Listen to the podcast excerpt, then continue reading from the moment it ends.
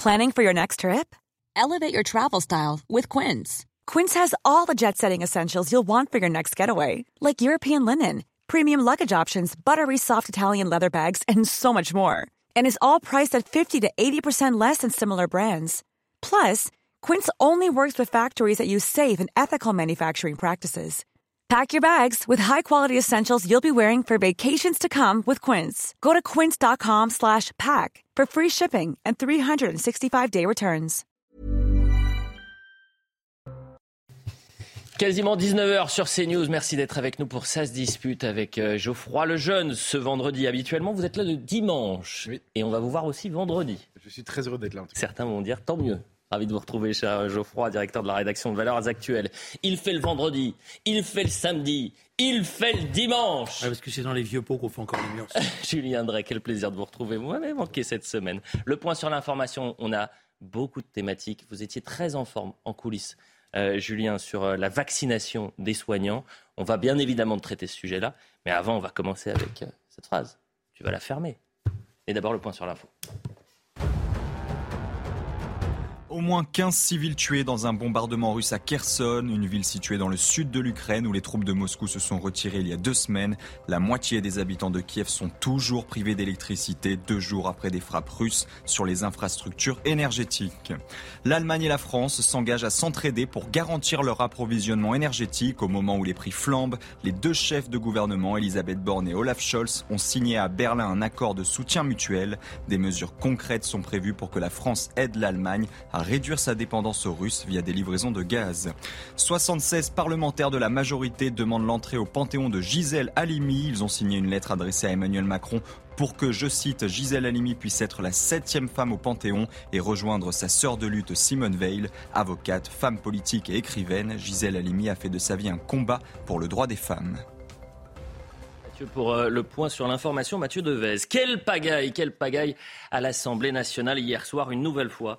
L'hémicycle s'est transformé en cours des miracles ou de récré, euh, diront euh, certains. Lors de l'examen d'une proposition de loi prévoyant la réintégration des soignants non vaccinés contre la Covid, sous condition d'un test négatif quotidien, la majorité relative étant en minorité réelle hier soir, a obstrué le débat en déposant plusieurs centaines d'amendements pour empêcher la tenue du vote. Symbole de ce nouveau tumulte, le député Servat est en plus un ancien marcheur, ancien député de La République En Marche, désormais classé d'hiver gauche, a asséné un Tu vas la fermer à Sylvain Maillard. Revoyons cette séquence. Je vous regarde, chers collègues. Vous avez le sourire aux lèvres. Vous êtes satisfait de vous, réjoui. Vous êtes content d'avoir pu trouver. Vous, vous êtes content d'avoir pu trouver euh, une petite mesquinerie euh, obstructive pour ne pas laisser une niche aller jusqu'au bout. Tu vas la fermer. Ah non Non, c'est pas possible.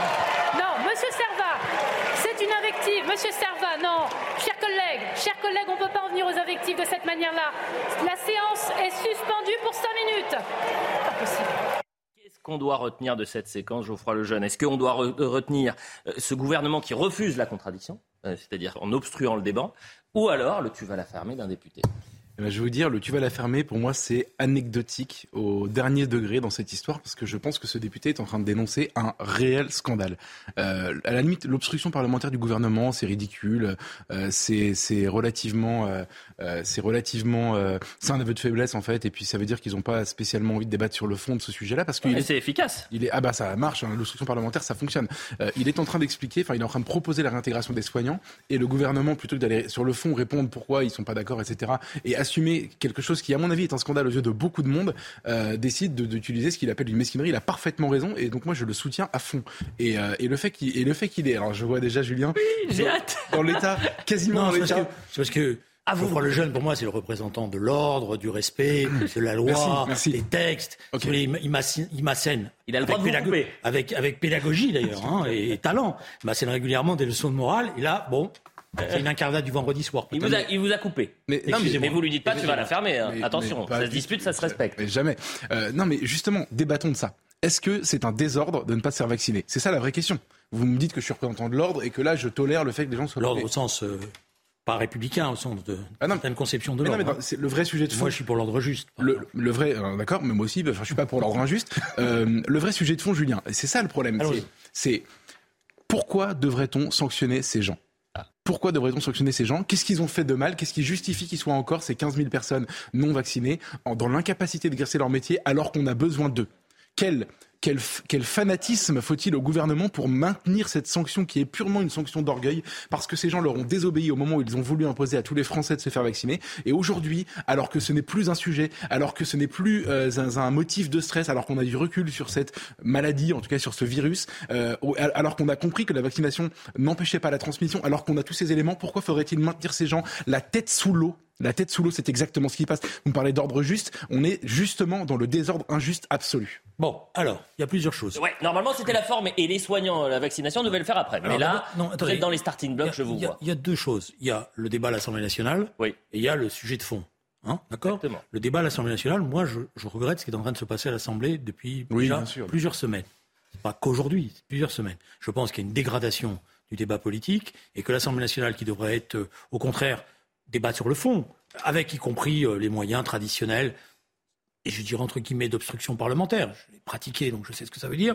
Il y a des mœurs, il y a une forme de haine maintenant dans les débats parlementaires qui devient insupportable. Vous avez Voilà. dit la haine, c'est fort. Oui, hein. je dis la haine parce Oui, qu'on sent, on sent que ces gens-là ne se respectent plus. Mm. Voilà. Moi, j'ai écouté des, des, des joutes parlementaires, j'en ai conduites, on en a conduite contre moi, euh, j'en ai conduite contre d'autres, mais il y avait un respect. Je veux dire, euh, il y avait une forme de, euh, on pouvait même après euh, euh, se parler une fois les- qu'on sortait de l'hémicycle, se dire bonjour, plaisanter, se respecter parce qu'on était dans un cadre républicain et que la République était plus forte que, que tout pour nous. Là, on sent que, euh, franchement, euh, je- si on leur donne des pistolets, ils sont prêts à tirer. Hein. Ils sont prêts. à- et Voilà. ça- on peut en Euh, venir aux mains dans les, voilà. dans les semaines à venir. Ça va pense- mal finir. Donc je Vous pense, avez raison. donc je pense premièrement qu'il y a une dégradation du débat politique qui est pas bonne, parce que c'est les mauvaises, ça a des répercussions après pour tout. Julien, pardon, je vous coupe. Moi, je suis d'accord absolument avec ce que vous avez dit, mais juste faut dire que c'est, euh, ça vient essentiellement des rangs de la France insoumise. Oh, je, Cette volonté de pas discuter après, etc. a- je suis d'accord que le- il y a, je suis d'accord pour dire qu'il y a un comportement de la France insoumise dans les débats parlementaires qui est, nous sommes nous les détenteurs de la vérité et tous les autres sont des traîtres ou des renégats ou voilà. Le sectarisme vient de là. Et c'est en ce sens-là que je pense qu'ils se trompent. Ouais, Parce que je pense que, par exemple, sur un certain nombre de sujets, ils auraient pu faire, ils peuvent faire avancer les choses. La preuve en a été donnée cette semaine avec la- le, la- le débat sur la- le droit à l'avortement. On en parlera aussi. Bien sûr, on en parlera. Donc je pense qu'ils se trompent. Voilà. Je pense que c'est lié à une forme de jeunesse, de ju- juvénilité. C'est euh, Lénine parlait de la maladie infantile du communisme euh, euh, comme ça. Bon, et qui, qui est pas bonne. Et ça m'étonne d'ailleurs que Jean-Luc Mélenchon, qui a été un parlementaire aguerri, n'ait pas compris cela. Voilà, parce que quand il était dans l'hémicycle, ça se passe. Il savait doser. et bon, il y a pu y avoir des écarts, euh, etc. Mais voilà, on n'est pas là, là- là, Voilà. Donc ça, je pense que c'est pas bien, parce que par ailleurs, excusez-moi, mais je suis professeur dans une classe. euh, Un député dit tu la fermes. Quand moi je vais demander à un élève dans ma classe de pas parler comme ça, il va me dire ouais mais à l'Assemblée nationale monsieur. Et alors je voyais en plus je prends le, le ton qui est pas bon d'ailleurs, Oui. euh, qui est déplacé, je le reconnais. Euh, Non, mais on voit ce que vous voulez dire sur la forme. C'est-à-dire Voilà. que c'est pas un bon exemple et que l'exemplarité, elle n'y est plus à l'Assemblée nationale. Voilà, ça, la leçon a été faite. Honnêtement, on est Ah, sur, ça, un, c'est la première chose. on est sur Après- un dérapage modéré parce qu'il n'est pas en train de l'insulter non plus. Non non mais bon. c'est euh, ça reste quand même. Fermé. euh, Non, mais attendez, moi, moi, je pardon. dis pas ça sur un plateau. Non mais, non, mais vous dites pas ça sur un plateau, mais par contre, vous lisez les comptes rendus des débats de l'Assemblée nationale sous la Troisième République, ça s'envoyait aussi du lourd quand même. hein. Oui, mais c'était. Pas- Moi, j'ai fait de l'obstruction parlementaire. Et d'ailleurs, je savais que, que j'en ai fait, j'en ai fait des débats tendus. Euh, Voilà, j'ai mené des, euh, des débats où c'était, euh, voilà, euh, sur les, les lois relatives à l'entrée au séjour des immigrés. Je peux vous dire que c'était pas dans la dentelle. Puis vous aviez des gens de qualité en face. Hein. Quand vous aviez Pierre Mazot ou Jacques Toubon, voilà, ou, Mich- ou Michel Debré, pas Michel Debré. Jean-Louis. Jean-Louis Debré. Bon, voilà, je pense que là, je regarde, hein, je parle pas que de cette séquence-là, je passe en général, je pense que c'est pas bon pour la démocratie. Voilà, je clôt le- le- le- la chose. Après, il y a le débat sur le fond. Moi, je pense que c'est normal qu'aujourd'hui, des, comment dire, des, soignants qui ont refusé de se faire vacciner à l'époque, c'est-à-dire au moment où on n'avait pas toutes les données que vous donnez vous aujourd'hui, ben, je pense que par rapport aux autres, bah, écoutez, moi j'aurais été soignant, j'avais des doutes, mais j'ai accepté de me faire soigner, me, me faire euh, euh, vacciner à l'époque, Mmh. euh, et puis maintenant me dire, ah bah finalement, euh, tu vois, regarde la preuve, euh, Mmh. les autres ils ont gagné. Bah non, je suis pas d'accord avec ça. Alors, et je vous ferai je remarquer, suis désolé. ce que je vous disais, c'était ça qui. C'est pas les soignants, c'est pas les soignants vaccinés qui demandent le- que les soignants non vaccinés ne reviennent pas. hein. Demandons-le. Moi, je pense que, Ah en pas tous les vrai. cas, je peux vous dire que j'ai lu des déclarations de fédérations euh, de, de soignants, qui Non, disaient- fédération, c'est autre chose. de fédérations, etc., qui disaient si eux, ils sont réintégrés, eh ben nous, c'est nous qui allons nous en aller dans ces cas-là. Ouais, ouais. Alors on en vient à la question de fond. On en vient et justement il y avait plein de réactions, mais comme vous voulez parler effectivement, de toute façon c'est le, c'est- le sujet euh, euh, majeur. Est-ce qu'il faut réintégrer ces soignants non vaccinés? Je rappelle quand même que la France est l'un des seuls pays en Europe à maintenir cette suspension, euh, qu'il y a plus de 4000 Et soignants. parce que la France est le seul pays où le débat a eu lieu dans, ces termes, dans les termes dans lesquels il, il a eu lieu à l'époque. Oui, j'ai quand même ne remettez pas, que- ne remettez pas les choses. À l'époque, on nous expliquait, on est le seul pays où il y a Oui. des manifestations anti-vaccins gigantesques. hein. Hein, c'est pas vrai. Non, il y en a d'autres. Non, non, non, il y a très peu. Vraiment, en Allemagne un petit peu, et encore. Belgique, Pays-Bas, allez-y. Il y avait ré- des Non, mais si réécrire l'histoire, Ah, mais moi, je veux rien que la France- réécrire. que La France n'était pas. Écoutez, moi, j'ai plein d'amis à l'étranger qui me disent Ouais. mais les Français, vous êtes. euh, Ah bon? Voilà, ouais. Qu'est-ce qui vous arrive, quoi? Ils avaient raison. Bon, c'est- 4000 soignants sont suspendus. Écoutez ça, parce que c'est une députée qui était aide-soignante euh, à cette époque, et qui était sur le terrain, qui était en première ligne avant qu'on ait la vaccination, qui allait euh, justement dans les blocs, sans masque, sans blouse, euh, avec l'art du système D. On demandait à ces soignants de travailler alors qu'ils étaient euh, positifs au, au Covid. Et aujourd'hui, on a donc mis sur la touche 4000 soignants, alors qu'on le traite suffisamment dans, dans sa dispute. Euh, L'hôpital est à bout de souffle. Donc regardez cette Donc, séquence. attendez, je vous arrête. Ah. Ça veut dire, donc, désormais, parce qu'on a des besoins, Ouais. tout est permis. Non, pas du Non, tout. non, non, non, non. Pas du tout. Parce que si vous, parce qu'il faut, faut que vous ayez une cohérence Oui, logique. mais hein. moi, je voulais, Euh, vous voulez que je vous réponde euh, non, Julien non, non, non, 30 secondes. Ouais, Si mais- vous- ah, mais répondez-moi alors. Eh ben, je sais ce que je vais vous répondre. Mhm. Est-ce que ce vaccin empêche Vous le toute saviez pas à contamination l'époque. Vous le saviez pas à Non, l'époque. mais maintenant, vous le savez. Ah bah d'accord. moi, je Donc maintenant, ça. on juge, on juge les choses maintenant. À l'époque, on le savait pas. Eh ben oui. Donc à l'époque, Si, si. on- non, non, Si. on savait pas. Non, il y avait des arguments. Attendez, Ah, moi il y je vais vous dire. arguments, il y Non, avait- mais, oui, il y écoutez, avait- il y moi je vais vous raconter. Il y en avait même qui nous expliquaient qu'il y avait des médicaments Julien, qui étaient formidables. Julien. Et on a découvert que c'était pas aussi Non, terrible je que vais, ça. je vais vous raconter. Moi-même, je suis tombé dans ce piège. Moi, je vais vous raconter ma vie de non vacciné, puisque je, je, mais non, mais je suis en empathie pour des bonnes raisons. Euh, je suis, j'ai Ah, été. ça, ça me donne un élément d'explication. Mais non, mais je vais vous raconter. J'ai été pro-vaccin au moment où on a su qu'il y aurait un vaccin. J'ai dit c'est formidable. Mais je vous jure que c'est vrai. Je, je, je me souviens que juste avant, euh, le, le, au moment de l'hiver euh, 2021, on nous a dit il y a un vaccin, ça va arriver, l'Eur- l'Europe s'organise, on va être livré, on aura les doses et c'est la fin de l'épidémie. Moi, j'étais comme tout le monde traumatisé par le confinement, traumatisé par euh, la fermeture des restaurants, traumatisé par le fait qu'on pouvait pas circuler, etc., etc. Et je dis alléluia, c'est formidable, merci. Je suis même prêt à dire merci à l'Union européenne à ce moment-là. Et je vous jure, et, je, je, je l'ai dit à la télévision publiquement, etc. C'est notre seule chance. Je suis, j'étais super content. Et dans la foulée, on nous annonce le pass vaccinal et le déclencheur chez beaucoup de pareil. gens. Bah non, mais attendez, c'est ce qui s'est passé chronologiquement. On nous annonce, a, on a ce truc merveilleux. Et d'ailleurs, vous allez être obligé de vous faire vacciner. À l'époque, ce qu'on savait, c'était que c'était que euh, euh, on pouvait on pouvait se faire tester, on pouvait continuer à se faire tester quotidiennement. D'ailleurs, on était même obligé de le enfin quand on n'était pas vacciné, on était obligé de le faire. Donc moi je me dis à l'époque c'est formidable, on a un vaccin et si en plus on peut se faire tester par ailleurs, tout le monde peut se savoir euh, contaminé ou pas et plus personne ne prendra de risque. Et il nous impose le pass vaccinal.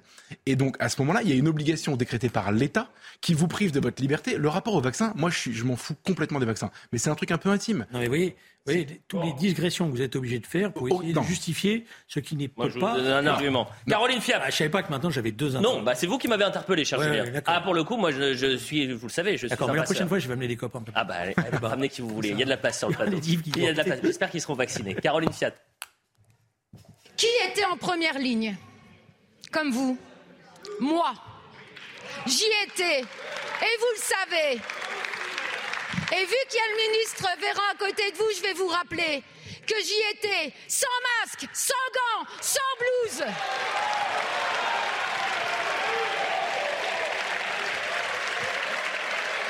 Je vous rappelle aussi que quand le vaccin est arrivé, il fallait avoir plus de 50 ans pour y avoir droit. Que vous avez demandé à mes collègues de revenir travailler avec le Covid.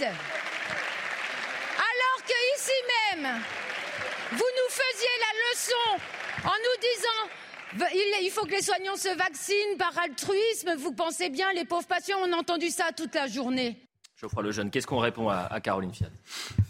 Euh, bon, qu'elle n'a pas non plus fait Verdun, faut arrêter, hein, excusez-moi, mais le ton qu'elle emploie, euh, c'est, c'est, moi j'ai beaucoup de respect pour les gens qui ont travaillé, les soignants qui ont travaillé pendant la période du Elle l'a fait, faut être honnête. Et- non, mais bien sûr, Elle l'a fait, fait. c'était son métier. Elle a pris les risques, oui, mais elle n'était pas obligée. Elle aurait pu rester planquée. Oui, non, mais bien sûr. Alors maintenant, je lui réponds qu'elle a raison de rappeler les incohérences, et c'est justement ce que j'essayais de dire à Julien. Il y a eu tellement d'incohérences, de mensonges, d'arrogance de la part du gouvernement qu'au moment où on arrive en bout de course et que le vaccin est disponible et qu'on vous dit on a un vaccin qui est disponible, c'est génial, d'ailleurs vous êtes obligé de vous faire vacciner, je comprends. Sur le plan, vous pourriez le comprendre d'ailleurs politiquement, mais je comprends sur le plan humain intime que beaucoup de gens se soient dit, oh là là, qu'est-ce qui se passe? Et moi, moi, je- c'est ce que j'ai fait. Moi, je me suis dit, qui êtes-vous, monsieur Véran, pour m'o- m'obliger, pour continuer à voir mes amis, pour continuer à aller au restaurant, pour continuer. déplacer Non, non, Julien, l'opposition. Plus de 500 000 Non. infirmiers, La première manif- infirmières, soignants et soignantes, médicaux sujet. qui ont accepté Mais de se faire non. vacciner. Écoutez-moi. Et qui, pour certains, peut-être, avaient les mêmes doutes que vous. Mais non, mais. Mais parce qu'ils n'avaient pas de certitude par rapport à l'état de la maladie, ils disaient je ne peux pas prendre de risque vous en tant que soignant. Voilà. Et vous ils vous n'ont trompez. pas pris. Non, Voilà. vous vous trompez. Le point de départ, la première manif. Et ceux qui ne sont pas fait vacciner, ils ne savaient pas. C'est Ils faux. ne prenaient pas de risque. La, la première à manif- l'époque. La première manif- on peut dire en- maintenant, etc. Mais à l'époque, ils ne le savaient pas. La première manifestation euh, dite anti-vax à Paris euh, au mois de, de juillet 2021, c'est euh, à- après l'annonce du pass vaccinal. Le point de départ de la contestation, c'est ça. Mais C'est c'est pas le l'État. vaccinal qui met en cause. Je sais, je vous explique l'opposition, je vous explique les gens non vaccinés, en prenant mon exemple Mmh. et, et celui de tous les gens que je connais qui ont fait la même chose. C'est parce qu'on nous a obligés à faire quelque chose alors qu'on n'avait pas confiance dans Non, ce mais gouvernement. C'est politique à la base. Que vous soyez, ce qui est une découverte, désobéissant par rapport. euh, Je suis pas voilà. désobéissant. Et que- J'étais pas dans l'illégalité. Mais, mais- non, mais ce que je veux dire. C'était par- pas illégal, Non, ce que j'ai mais- fait. Non, mais bon, je, je peux plaisanter un petit peu. Euh, euh, je, je me mets dans une autre situation. C'est ce qu'on disait euh, dans, dans- dans les couloirs. Un professeur, un policier, qui dirait euh, moi euh, je dis je salis plus les je salis plus mes, mes, mes- mes- ma hiérarchie parce que voilà euh, ou je serre plus la main etc et tout. Ou je dirais il faut il faut il faut qu'il soit sanctionné. Parce que à ce moment-là sinon la police elle va plus fonctionner. Mais Voilà. quel est, quel est et, le rapport et- et si vous dites et si vous et si vous me dites après comme argument oui mais on a besoin de policiers et lui il accepte de faire policier alors je le prends. Non, non, non. tout est possible Alors, je réponds à cet argument, je réponds exactement à votre argument. Un policier qui décide de plus obéir à sa hiérarchie et fait prendre un risque à ses collègues. et ben quelqu'un qui Attendez. à, à l'époque, une infirmière non, ou un infirmier non, non, il et décidait non. de ne pas vacciner faux. alors que sa hiérarchie était vaccinée et que pour la plupart et que la plupart des professeurs disaient à l'époque il faut se faire vacciner même si on n'est pas sûr parce qu'on peut non. pas prendre de risques. Non. Julien. à sa hiérarchie aussi. J'imagine que vous avez été vacciné 7 doses ou 5 ou 6 ou Non, 4. j'étais validé. J'ai- Très bien. J'attends la quatrième. Ok. Mais Pendant toute- trois fois le Covid. Pendant toute la période, pendant toute la période où vous avez été vacciné et où je ne l'étais pas, j'étais obligé de me faire tester tous les jours pour pouvoir continuer à vivre. Donc tous les jours, je savais que j'étais négatif. Vous, vous ne le saviez pas. Donc techniquement, j'ai fait prendre moins de risques moi aux gens en n'étant pas Moi, je vacciné vous ai testé que vous. et Je savais qu'avec le vaccin, je ne prenais pas de risque. Voilà. Je vous non, donc sur la question du risque, Et les pourtant, soignants et pourtant, puisque vous voulez rentrer dans l'intimité, des, j'ai des gens moi qui étaient très malades, Hmm. qui étaient dans- autour de moi, de, beaucoup d'amis, etc., et qui me disaient je ne te vois pas si tu n'es pas vacciné. La traduction de, euh, de Geoffroy Lejeune, c'est que les personnes qui ne sont pas vaccinées ont dû, de fait, se faire tester. Et donc, Bah, quotidiennement, je veux dire, sinon ça euh, voulait pourquoi dire, pas euh, Euh, Mais de fait, ils ont moi, dû toi, faire prends- attention. Toi, tu te, pro- tu te protèges, tu prends, les- tu prends, des, des- tu prends des, tes responsabilités, Oui. etc. Mais moi, je fais ce que je veux, et c'est pas grave si tu l'attrapes. non, c'est pas ça, l'impression c'est que que les vaccinés ont fait ça- ce qu'ils voulaient ça- et finalement ils ont pris Non, non, les vaccinés, ils n'ont pas fait ce qu'ils voulaient. Si, les, bah vaccinés, ils ont fait la chose suivante, c'est qu'ils ont, congré- ils ont, ils ont pas obéi, ils ont accepté l'idée que ce vaccin que vous, veniez ou non, parce que moi je veux bien que tous les autres, là, vous êtes en train de me réécrire l'histoire, mais on était bien heureux de l'avoir ce vaccin, d'accord? Et On avait bien été heureux de le trouver, Oui. et on a bien été heureux. Et regardez, il y a une comparaison qui est très simple. Hmm. Les Chinois, je pense qu'ils auraient bien aimé avoir ce vaccin aujourd'hui. Ah bah, Voilà. pardon, Parce ils ont que s'ils avaient parce que s'ils avaient ce vaccin-là, et pas le objection. leur, qui est pas très bon, hein, Euh, objection. dire. euh, Non, moi je veux bien qu'on détruise tout et, Non, non, non, et mais qu'on réécrive l'histoire et puis vive, Je- vive la Chine et vive l'URSS. Je, je suis désolé, mais en fait, la question du vaccin, c'était d'empêcher les, les, les personnes vulnérables euh, de tomber a été malades. Oui, Ça a mais- été le cas. Très bien, moi j'ai pas de problème. Hein. J'en veux à personne de se faire vacciner. J'en veux à personne de se faire vacciner. C'est juste que vous avez obligé tous les autres. quasiment Non, mais des millions de gens, des milliards de gens sur la terre. qui Vous avez obligé tous les autres euh, qui ne risquaient rien avec le Covid. on ne le savait à se- pas Mais on le savait très bien. Non, vous on ne le savait quoi. pas. On avait les formes graves, on savait très bien n'étaient pas chez les jeunes. pas fait le vaccin à ce moment-là. Autre question sur la vaccination et on histoire, continue. Sur les soignants. parce que Emmanuel C'était, Macron a euh, réagi aujourd'hui. service. Et c'est intéressant que ce soit le libre service là-dessus. Parce que je pense qu'on aura d'autres débats dans, la- dans les semaines à venir et je vous rappellerai votre libre service. c'est c'est incomparable. Autre question. Autre question sur les soignants non vaccinés. Est-ce que c'est une question qui doit être réglée par les scientifiques ou par les politiques Emmanuel Macron a la réponse. Écoutez. Ça n'a pas été une décision en opportunité politique au moment où ce choix a été fait. Ça a été une décision scientifiquement établie sur une recommandation scientifique d'un conseil indépendant. Et donc, il faut que la décision soit scientifiquement établie. Si les scientifiques aujourd'hui, et les médecins et les soignants nous disent c'est souhaitable d'un point de vue scientifique de réintégrer ces soignants, il faut que le gouvernement le fasse, ça n'est pas un choix politique. Courageux ou pragmatique? Mais c'est l'inverse, il dit n'importe quoi. Et là, je suis C'est- d'accord. c'est- je suis c'est- d'accord. C'est vraiment C'est une l'inverse. décision politique. Une décision, absolument. Merci Julien, c'est une décision politique. Non mais, enfin, et par ailleurs sur le sur Ouais, le, le- c'est pas la- les auto- les- les- il- il- là, il se cache derrière les autorités euh, euh, Comme depuis le début. Et c'est c'est dur en même temps. C'est dur. en Mais même comme temps. Mais alors, qu'est-ce qu'on doit faire maintenant? Non, moi, c'est une décision politique. Je vous le dis, je l'assume. Ouais. Voilà, je l'assume. Je pense que à partir du moment, je respecte la liberté individuelle. Je veux dire que des gens, euh, Geoffroy veut pas se vacciner, c'est son droit. Mm. Je lui serrerai la main, je lui dirai bonjour. Mais il va pas soigner, il va pas aller demain matin à l'hôpital soigner euh, des personnes qui me sont chères et qui sont malades. S'il me dit je vais et je suis pas vacciné, je lui dis non, je suis pas d'accord.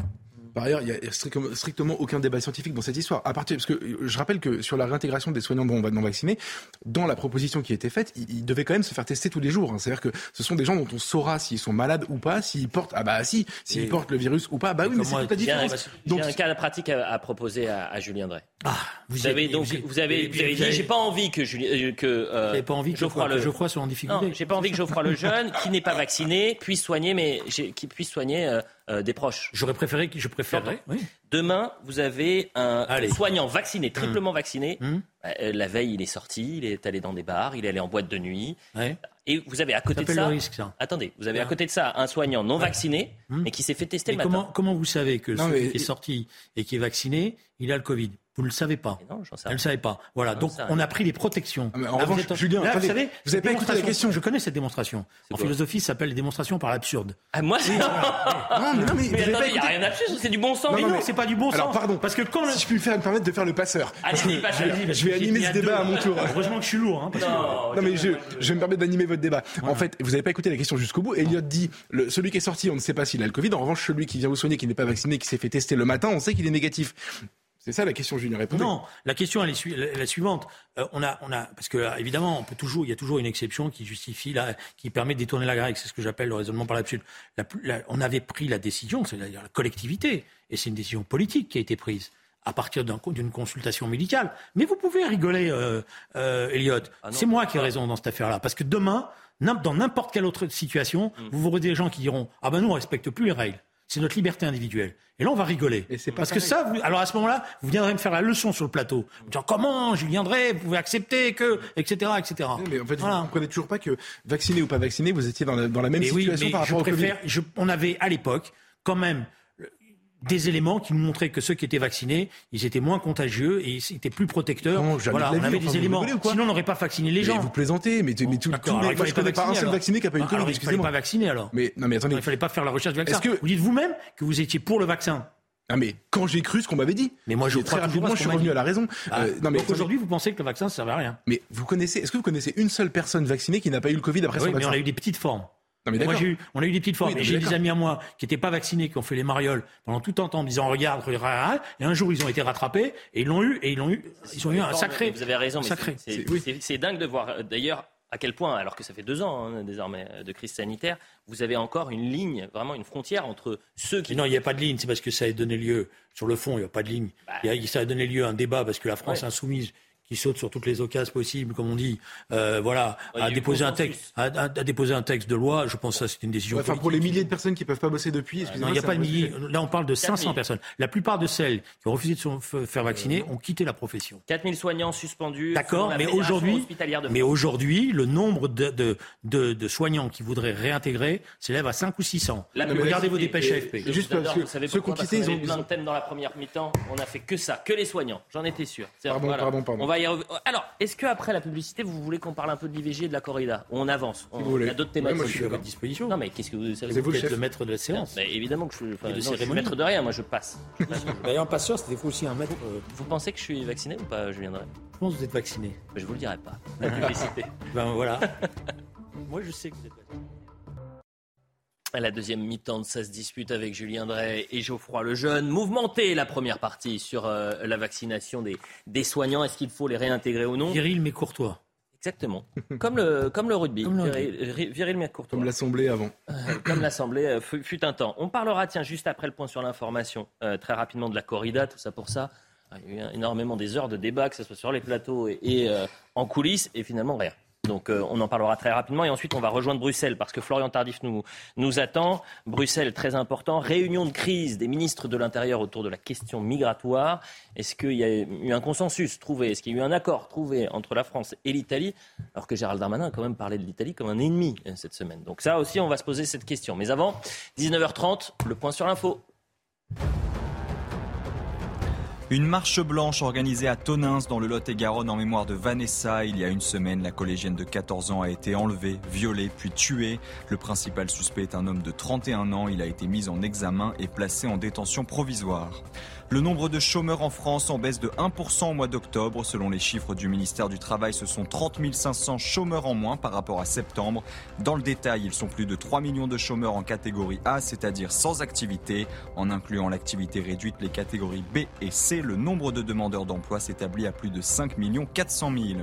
Enfin, le Qatar, déjà éliminé de sa Coupe du Monde de football, le match nul 1 partout entre les Pays-Bas et l'Équateur a condamné le pays hôte. Plus tôt dans l'après-midi, le Qatar a été battu 3-1 par le Sénégal. Il devient le premier pays organisateur de la Coupe du Monde à quitter la compétition dès la deuxième journée de la phase de groupe. Point sur l'information de Mathieu Devez. Le cirque, acte 2, puisqu'on a commencé avec euh, ces tensions à l'Assemblée nationale. Euh, cette fois, autour de la corrida, le député LFI, Émeric Caron, a retiré jeudi son texte sur l'interdiction de la corrida. Il devait être examiné ce même jour. Et il a plaidé l'obstruction parlementaire. Regardez, Émeric Caron. C'est une évidence, ça me coûte, ça me coûte de le reconnaître. Oui, ça me navre. Et je tiens, à m'en excuser. Je tiens à m'en excuser auprès de celles et ceux qui ont tellement compté sur nous pour obtenir une victoire historique. Mais je dois bien, je dois bien me résoudre. Je dois bien me rendre à l'évidence. Nous ne pourrons pas abolir la corrida en France aujourd'hui.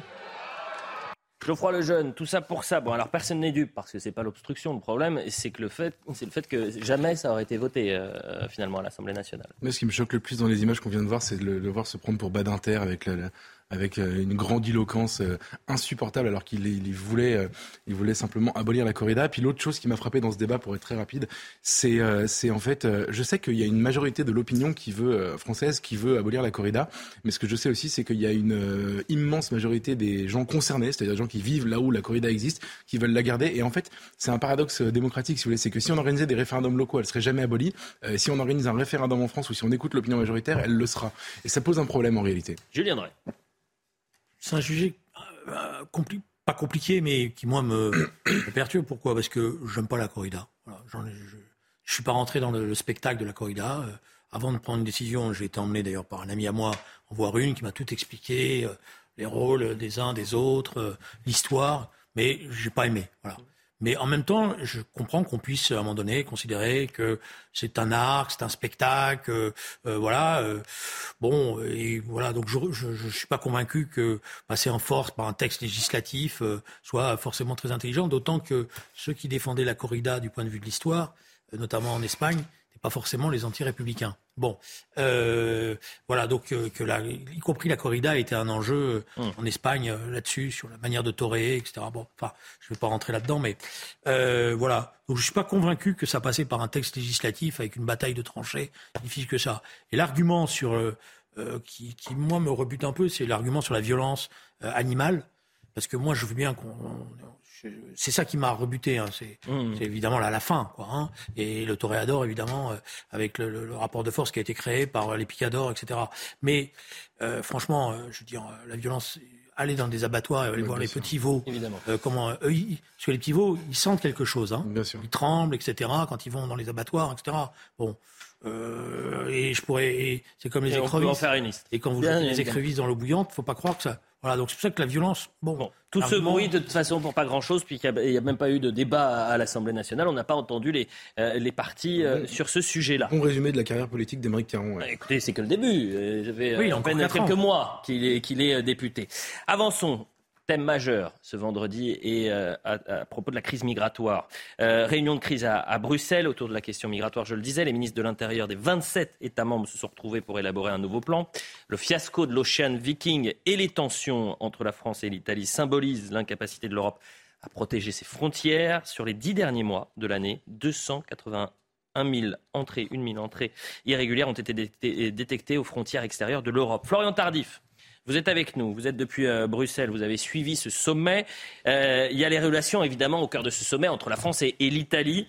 Euh, est-ce que Gérald Darmanin cherche en quelque sorte à, sortir eh bien, de cette crise avec, avec nos voisins italiens?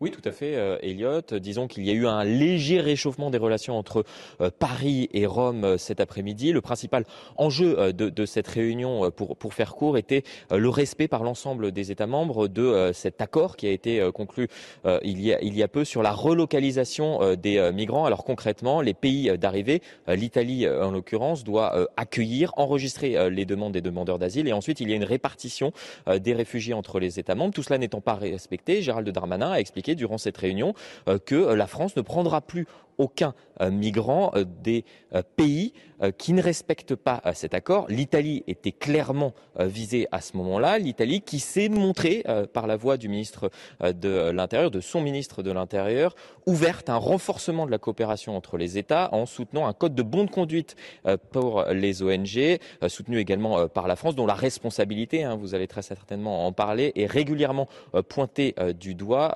concernant euh, la pression euh, migratoire qui s'exerce euh, sur les pays du Sud. Le ministre de l'Intérieur qui, pour finir, a invité son homologue italien à venir prochainement sur Paris avant la mi-décembre afin de eh bien, poursuivre les discussions à ce sujet. Merci beaucoup Florian Tardif. On a quand même vécu une semaine particulière avec la déclaration de Gérald Darmanin qui a quand même dit parler d'ennemis en, lien avec l'Italie. Est-ce que la question migratoire peut se régler à l'échelle européenne? Vous y croyez, Geoffroy Lejeune, ou pas? Bah, ce, serait possible. Ce serait possible dans un monde où les gens seraient sérieux. En fait, là, ce qui me frappe dans le compte rendu qui nous est fait de cette réunion, c'est que euh, on a le sentiment que la compétence européenne en matière d'immigration, c'est la répartition des migrants qui arrivent, qui sont déjà là. Mais en réalité, la vraie compétence de l'Union européenne, mais euh, je veux dire la compétence géographique, ça devrait être de protéger les frontières extérieures de l'Union européenne. Et après, il peut exister des accords euh, entre les pays, etc., ou voir des accords au niveau européen. Mais il y a une tartufferie, une tartufferie géante dans ce sujet, c'est que il y a quelques mois, le patron de Frontex Frontex, qui était un Français, euh, avait posé la question soutenu par 16 ministres de l'Intérieur de pays européens. C'est-à-dire que c'était pas une petite partie de l'Europe. C'était euh, très important euh, et avait demandé à, la Commission quel était le rôle spécifique de Frontex qu'on croyait, nous, euh, le grand public, être le gendarme de l'Europe. C'était le surnom, euh, c'est-à-dire des gens qui patrouillent, qui surveillent qu'il n'y a pas d'embarcation illégale, qui franchissent, etc. Il n'a jamais obtenu de réponse. Il a donc démissionné et aujourd'hui, Frontex n'est plus une agence qui permet le refoulement, euh, qui par ailleurs est interdit par la Convention de Genève. et ce n'est plus une agence qui permet le refoulement des, des embarcations de clandestins illégaux. c'est une agence d'accueil en réalité. Donc c'est pour ça qu'on fait des accords de coopération pour savoir comment on va se répartir la misère du monde, comme disait Rocard, qui arrive chez nous. Donc il faut sortir de cette hypocrisie tout accord pour la répartition des migrants ne règle absolument pas le problème des entrées, qui est le seul problème auquel on a à faire face et qui pourrait être la compétence de l'Union européenne. Je viendrai. Pour régler la question migratoire, est-ce qu'on a besoin de l'Europe La réponse est oui. On a besoin de l'Europe, on a besoin d'une bonne coordination européenne. Maintenant, vous avez le problème qui est posé, c'est que dans cette coopération européenne, pendant tout un temps, mm. on s'est défaussé sur l'Italie. Mm. Et donc, il y a une colère italienne qui, pour une part, est fondée, parce que vous voyez bien d'ailleurs, même dans la répartition telle qu'elle est faite, ça traîne des pieds après. C'est-à-dire quand vous avez accepté de recevoir un certain nombre de migrants, puisque c'est ça la répartition, ben vous ne précipitez pas pour les, pour les accueillir. Et donc les Italiens sont en colère parce qu'ils savent bien qu'une fois les, que les choses traînent, ben il y a des, des gens s'évadent dans les camps et qui ne peuvent pas euh, tout contrôler et que finalement c'est une, pression qui s'exerce euh, sur, euh, sur leur pays. Donc J'étais, je pensais que c'était pas malin de, de, de, de, prendre en otage les migrants par rapport à une, solution, à une situation, par rapport aux migrants qui étaient dans les bateaux, par rapport à une situation qui était une situation de coopération européenne. Ma réponse est qu'il faut une coopération européenne et que de ce point de vue-là, ça sert à rien de faire de l'agitation médiatique en essayant de croire que on va prendre les opinions à témoins, euh, voilà, parce qu'on a besoin. On le voit bien. De fait, ils vont être obligés de se mettre autour d'une table et de, négocier. Après, il faudra, parce que ça, c'est, on est dans l'urgence. Il faut un plan et notamment un plan méditerranéen qui permettent de gérer ces, flux migratoires. Tant qu'il n'y aura pas une coordination avec un plan méditerranéen qui s'attaque aux racines du mal, au, réseau de passeurs, à la corruption euh, des polices locales, euh, etc., on n'avancera pas. Et au contrôle des ONG puisque justement les ministres de tous les ministres se sont accordés pour dire qu'il va falloir un peu plus contrôler ces ONG qui parfois jouent un, jeu dangereux avec les passeurs. Écoutez Alexandre Delval, tiens, réaction d'Alexandre Delval, on commence le débat sur euh, les ONG dans un instant, mais c'était cet après-midi sur notre antenne. Est-ce que vous savez que les ONG, il y a quelques années, les ONG ont refusé de signer une charte qui leur demandait justement de se conformer euh, aux droits et notamment à, euh, respecter les gardes frontières. Il faut savoir que euh, plusieurs, à plusieurs reprises, des bateaux affrétés qui coûtent 15 000 euros par jour ont, même menacé des gardes frontières en, leur rentrant dedans. En Italie, ça a beaucoup choqué l'opinion publique. Des gardes frontières qui, sont tout à fait dans la légalité et, des gros bateaux qui leur, qui leur fonçaient dessus. Et ça, c'est quelque chose d'absolument inadmissible, dont la presse euh, euh, des, services publics français ne parle jamais. Hein. On ne montre jamais ce qui ne va pas, et c'est toujours cette idée d'essentialiser le migrant par toutes les c'est un enjeu majeur, Geoffroy Lejeune. Contrôler ces ONG, euh, savoir quelles sont leurs actions, ça ne montrait pas de blanche, évidemment, pour, dans leurs activités? Évidemment, c'est une énorme partie du problème. Le, J'ai l'impression simplement que la volonté n'y est pas. Euh, J'entends parler de, euh, dans le compte rendu de la réunion qu'on a entendu tout à l'heure dans la bouche de, de Florian Tardif que euh, on, va, on va contrôler la bonne conduite des ONG. Pardon, mais ces gens sont euh, et je vais peser mes mots parce euh, ils attaquent en justice à chaque fois qu'on parle d'eux. Oui, ces gens sont extrêmement dangereux et, et, sont des acteurs de ce drame, de ce trafic. je crois que SOS Méditerranée a fait, a fait condamner Christophe Cassamer quand il était ministre de l'Intérieur, qui avait, qui les avait accusés d'être les les complices des, des, des passeurs.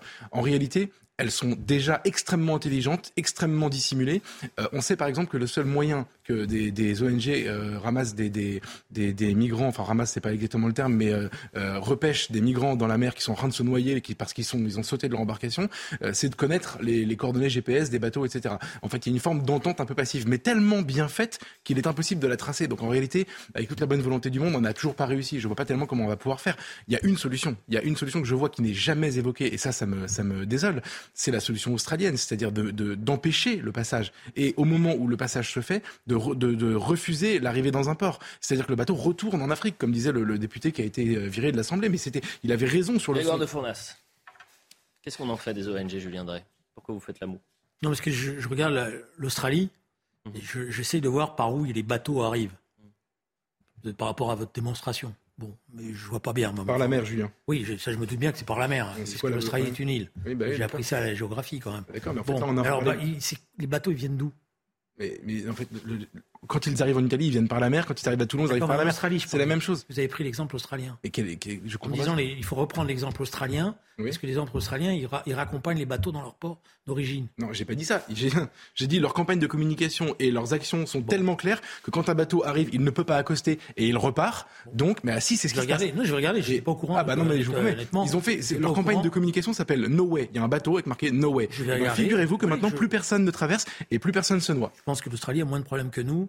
Euh, du point de vue des flux, parce que c'est pas simple d'arriver en bateau en Australie. C'est comme ça. Spontanément, je me suis. Je veux dire, c'est juste si on avait regardé. Je vais regarder. Je vais différemment. Si on avait raccompagné le Viking en Tunisie ou en Libye, eh ben, il serait peut-être moins revenu. Je pense que quand vous avez des milliers de, de, de, de, frontières maritimes comme nous les avons, avec des distances qui sont à la fois importantes mais pas si importantes que ça, c'est pas aussi simple que ça d'empêcher toutes les, les migrations euh, maritimes. Moi, je demande juste qu'on essaie. voilà. Euh, ça, c'est la première chose. La deuxième chose, moi, je, veux bien qu'on regarde les ONG, mais euh, pour l'instant, les démonstrations que vous m'avez faites, les uns et les autres, dans ces débats, dans les ONG, on sait, on sait, on sait, je regarde, j'attends.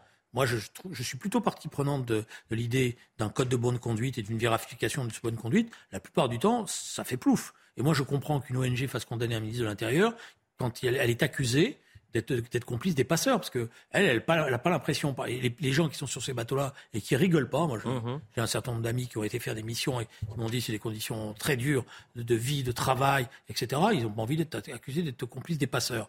Voilà. Mais on va avancer sur ce chemin, sur cette, sur cette, cette histoire, parce que moi personnellement je vais demander, je pense que vous viendrez avec moi à rencontrer un certain nombre d'organisations euh, d'ONG. Avec grand Parce que plaisir. comme j'entends beaucoup de choses, Je pense que vous serez mieux que j'aime bien, oui. moi je suis comme Saint Thomas, je crois ce que je vois, Oui. hein, on, va, on va discuter. Parce que déjà, je pense Je vous donne quelques vous détails sur l'Australie, Oui, pardonnez-moi. Je pense qu'ils vous montreront pas le Non, mais- moment où ils vont s'entendre avec les passeurs pour faire monter des migrants. Bah ouais, mais même désolé. pas né de la dernière pluie, donc Ah ouais, mais on, bon, Julien, on va regarder, on va regarder. Je me Vous allez permets de répondre à vos questions sur l'Australie. Euh, cette campagne, elle date de 2013-2014. Euh, les, euh, C'est il y a 9 ans. Ça fait 9 ans et effectivement, euh, Je, les je flux comprends ont- que j'ai oublié, Bien sûr. Mais euh, autre chose, euh, c'est euh, les candidats qui faisaient cette traversée, principalement étaient afghans, iraniens, euh, venus d'Irak et du Sri Lanka. Voilà Mais- pour euh, les préciser. Oui, mais de mon sentiment. Enfin, on va, je vais Oui, regarder. verrez. J'ai pas, j'ai pas de mémoire l'idée d'embarcation frêle comme celle qu'on a en Méditerranée Oui. qui a costé en Australie. Ah Non, mais regarder. ça. Mais l'Ocean Viking, c'est pas une embarcation frêle. Non, non, mais euh, au départ, Ah, Richard, oui, mais- Viking, elle a recueilli des gens qui étaient dans un Oui, oui, d'accord, mais bon. Elle n'a pas été chercher à, à Tripoli et les a pas amenés. Euh, Sondage, sondage CSA CNews sur la politique migratoire cette semaine à la question que le gouvernement, est-ce que le gouvernement réussit ou échoue à maîtriser l'immigration en France? 77% qui considèrent que le gouvernement échoue, 23 qu'il réussit. Alors ce qui est intéressant, c'est de voir en fonction des proximités politiques. Et là, c'est- fascinant. La France insoumise, 71% euh, des sympathisants euh, de la France insoumise considèrent que le gouvernement échoue, 63 du côté des Verts, 95, euh, 14 du côté du Rassemblement national et surtout 61 du- des sympathisants macronistes, 61%. Donc en fait, c'est un fiasco total. C'est ça qu'il faut comprendre. Ouais, moi je voudrais, euh, j'ai un message de, compassion et de solidarité pour les 23% qui pensent que le gouvernement réussit. J'aimerais savoir où ils vont, euh, où ils vont chercher ce, flux d'espoir. Et ensuite, surtout, ce qui est intéressant politiquement, c'est que euh, on a souvent dit que l'immigration était un sujet clivant, que les gens qui en parlaient étaient des personnalités clivantes, dures, agressives, etc. En réalité, on réalise que c'est un des sujets qui rassemble le plus les Français. Contre l'immigration, on peut faire une majorité électorale. Enfin, je pense qu'il y a cinq ans, Julien Drey dit euh, euh, on, va euh, rendre la vie impossible aux, aux OQTF sur le plateau. Je me demande s'il n'est pas attaqué en justice. Mais ça, c'est Non, absolument. mais la vrai. question qui est posée, moi j'aurais répondu oui, je pense que le gouvernement échoue. Mhm. Mais bon, je ne vais pas non plus. ça, ça, ça, comment dire, ça fait pas une communion euh, entre nous. Bon, il y a un échec, mais moi, dans cet échec, je pense que c'est parce que les politiques sont mauvaises. Voilà. C'est ça la question qui est posée. Ouais, mais si- ce qui est pas les migrants que, je désigne à la vindicte populaire. on- C'est les gouvernements qui ne sont pas capables de mettre en place des quotas, des maîtrises des filières, euh, des, qui ne sont pas capables de réformer le droit d'asile pour le, rendre, pour le restaurer comme un vrai droit d'asile. Voilà, c'est ça que je mets en cause. Mais oui, mais moi je suis. En fait, on n'est évidemment pas d'accord sur l'immigration et on pourrait en débattre des heures, et des- etc. Mais s'ils faisaient rien que ce que vous avez dit, c'est-à-dire s'ils prenaient la partie qui fait plaisir à Julien moi déjà je serais content. hein. Autre thématique, vous savez, c'est un peu. On va se préparer on à faire une- non, mais, oui, mais opération euh, politique. L'émission est un peu bousculée parce qu'on a passé la première partie sur, sur les soignants. Je veux qu'on parle de Paris un petit peu. Juste très rapidement, il nous reste euh, exactement 5 minutes d'émission. Pourquoi euh, Paris? Parce que les caisses sont vides à Paris. Et l'inquiétude, c'est que la ville soit mise sous tutelle par l'État. Euh, c'est ce qu'on peut lire dans les colonnes du Figaro magazine ce matin. Anne Hidalgo en grande difficulté. Sa ville a une dette de 7,7 milliards d'euros. La maire de Paris a annoncé il y a quelques jours l'augmentation de la taxe foncière de 52%. Mais alors vous allez entendre le premier adjoint à la mairie, euh, qui est donc euh, Monsieur Grégoire, élu communiste. Pour lui, tout va bien. Écoutez, Non, il n'est pas communiste, monsieur Grégoire. Ouais, je crois qu'il est- apparenté communiste. Non, non, pas du tout. Il est Les Verts socialiste. Socialiste, pardonnez-moi. Socialiste. Alors on l'écoute.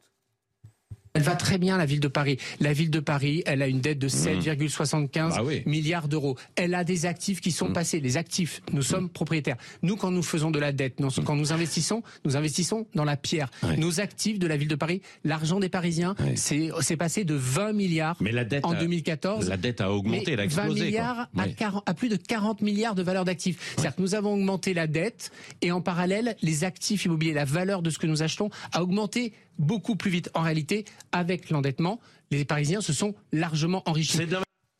Elle va bien, la, la ville de Paris. Non, mais pour, euh, pour y vivre et pour y travailler, pardon, euh, je, je, il, est très, il est très touchant ce monsieur. Mais euh, c'est un, c'est un, comment dire, c'est un dépotoir à ciel ouvert, euh, colonisé par les rats, euh, en travaux depuis euh, maintenant 5-6 ans de manière assez outrancière. Enfin, je veux dire, c'est quand même partout, tout le temps, euh, dans lequel on peut plus circuler et, euh, et dans lequel on voit de la pauvreté partout et une insécurité grandissante. Moi, j'ai fait mon bilan. Euh, je suis pas spécialement friand de ce genre de choses dans la, dans la, dans la vie courante, mais par contre, la mise sous tutelle par l'État de la ville de Paris serait pour moi une excellente nouvelle. Je vous offre le champagne le jour où c'est fait. Bon, d'abord, je suis contre les mises sous tutelle parce qu'une fois que ça commence, ça veut dire que ça va généraliser. Il y a des électrices, il y a des électeurs, ils ont voté, il y avait un choix démocratique. J'entends beaucoup de gens reprocher beaucoup de choses à la ville de Paris. Je leur fais remarquer qu'ils ne sont pas venus voter. Et que s'ils étaient venus voter, les choix auraient été différents. Voilà. Bah, ils l'ont Euh, sanctionné pour la présidentielle. D'accord, mais. il y a- attends, Ah, mais c'est vrai, Julien a raison. Le, Ouais, le- oui, oui, le vote il y à Paris, c'est vrai. c'est vrai, c'est j'y peux rien, il y a eu des élections municipales. Je suis C'est d'accord pas la vous. présidentielle qui comptait, c'était aux élections municipales, il fallait venir voter. Mm. Et, et si bon, on me dit plein de choses sur la maire de Paris, d'accord, mais ils ont voté. C'est Ouais, c'est je le fait. J'ajoute même qu'elle s'est d'autant plus présentée à la présidentielle qu'elle se revendiquait du score qu'elle avait fait aux élections municipales. J'étais à l'époque encore au Parti socialiste, donc je me souviens de l'argument qui avait été avancé. Voilà, donc euh, C'est vrai que la- l'abstention est même pas un- comment dire une, une excuse parce que les autres ont fait moins qu'elle quoi. Donc, Voilà. Par ailleurs, il n'y a pas eu d'alternative politique à l'époque où on envoyait n'importe. Bon, excusez-moi, mais vous vous souvenez des. des, des Ah, il y avait aléas Rachida- de- il y avait Rachida choses. Dati, quand même. Euh, voilà. Alors après, il y a effectivement, euh, moi je ne vais pas me faire euh, la- le défenseur de, de choses auxquelles euh, je, je pointe moi-même les. de- des choses auxquelles je pointe moi-même. Je pense que sur la propreté, il y a des choses à faire qui ne sont pas faites. Je pense que c'est vrai que c'est une ville où il y a beaucoup de. euh, des- je ne sais plus comment on, les appelle, les, les rares. Maintenant, il y a un terme. euh, Surmulot. surmulot, etc. Bon, euh, l'argument qui a été avancé, c'est qu'on n'employait plus les, les, les produits qui pouvaient, toxiques qui pouvaient les tuer parce qu'il y a des normes. Enfin, moi, je trouve ça complètement déplacé. Sur la circulation, c'est n'importe quoi. D'ailleurs, bon, ils s'apprêtent eux-mêmes à reconnaître qu'ils vont être obligés de légiférer sur les trottinettes. Parce que franchement, aujourd'hui, conduire dans Paris, et moi je plains les C'est chauffeurs le de parcours taxi. du combattant. C'est, c'est les chauffeurs de taxi, je prends les, les- les transports en commun, etc. C'est l'horreur. C'est n'importe quoi. Voilà. Donc effectivement, il y a de- de- des choses à, à- à corriger et je pense qu'il faudrait les corriger vite. Alors après, je dois dire honnêtement, j'ai pas bien compris la démonstration qu'a fait le premier adjoint de Si, Paris si, non, sur l'endettement et les actifs. Parce que bon, à ce moment-là, dans ces cas-là, vous éteignez votre dette et vous vendez vos actifs. Si vous en avez autant que ça et que vous êtes aussi riche, vous vendez comme ça, ça vous évite de vous endetter et ça vous évite d'augmenter. Euh, Je, quand je vous parlais des résultats à la présidentielle, j'étais, j'ai- on avait mis la focale sur Paris. Pourquoi? Parce que euh, à Paris, elle est- 23 000 personnes ont Ah oui. voté pour Anne Hidalgo contre 380 000 pour Emmanuel Macron à Ah oui, la pardon, présidentielle. Bon C'est ça qui est euh, intéressant. Ah oui, bon. Mais passons, il nous reste 30 secondes. Paris a connu quatre maires Jacques Chirac, Tibéri, Delanoë, Anne Hidalgo. Est-ce que c'est la pire, maire de Paris que pour l'instant euh, Ah oui. la capitale ait eue Ah oui, c'est le problème. Disons que du point de vue de, de ce qui se passe dans Des Paris, c'est vrai que c'est celle qui est le plus, euh, le plus contestée. Euh, bon, après, fait. Il faut être honnête, moi, je suis pas un fan de sa politique de transport, Mm. etc. Mais elle, elle assume ses choix. Moi, je suis. et Dieu sait si je suis pas un fan hein, de. de- Non, mais il faut lui reconnaître une radicalité vraiment jusqu'au boutiste. Mais par contre, je pense que ça restera un mauvais souvenir. Je le dis, moi, par exemple, j'aimais bien Delanoë alors que j'étais pas de gauche, mais. Merci à tous les deux. C'est terminé. La première partie était très animée, la seconde un peu plus calme, mais c'est parce ça qu'on n'a pas parlé des vélos. Bah, écoutez, vous pouvez revoir cette émission sur cnews.fr, CNews Replay. Vous pouvez regarder aussi toutes les informations sur CNews. Je remercie euh, toutes les équipes qui ont préparé euh, cette émission et notamment Laura Tapiro. Dans un instant, c'est Julien Pasquier pour l'heure des Pro 2 et nous à 22h, on se retrouve. On va parler longuement des vaccins, justement, de la vaccination des soignants. Est-ce qu'il faut réintégrer ces soignants? Si vous avez manqué la première partie, deux options, cnews.fr, le replay, ou alors vous venez à 22h pour Soir Info. À tout à l'heure. Hey, it's Danny Pellegrino from Everything Iconic. Ready to upgrade your style game without blowing your budget? Check out Quince. They've got all the good stuff shirts and polos, activewear, and fine leather goods, all at 50 to 80% less than other high end brands. And the best part? They're all about safe, ethical, and responsible manufacturing. Get that luxury vibe without the luxury price tag. Hit up quince.com slash upgrade for free shipping and 365 day returns on your next order. That's quince.com slash upgrade.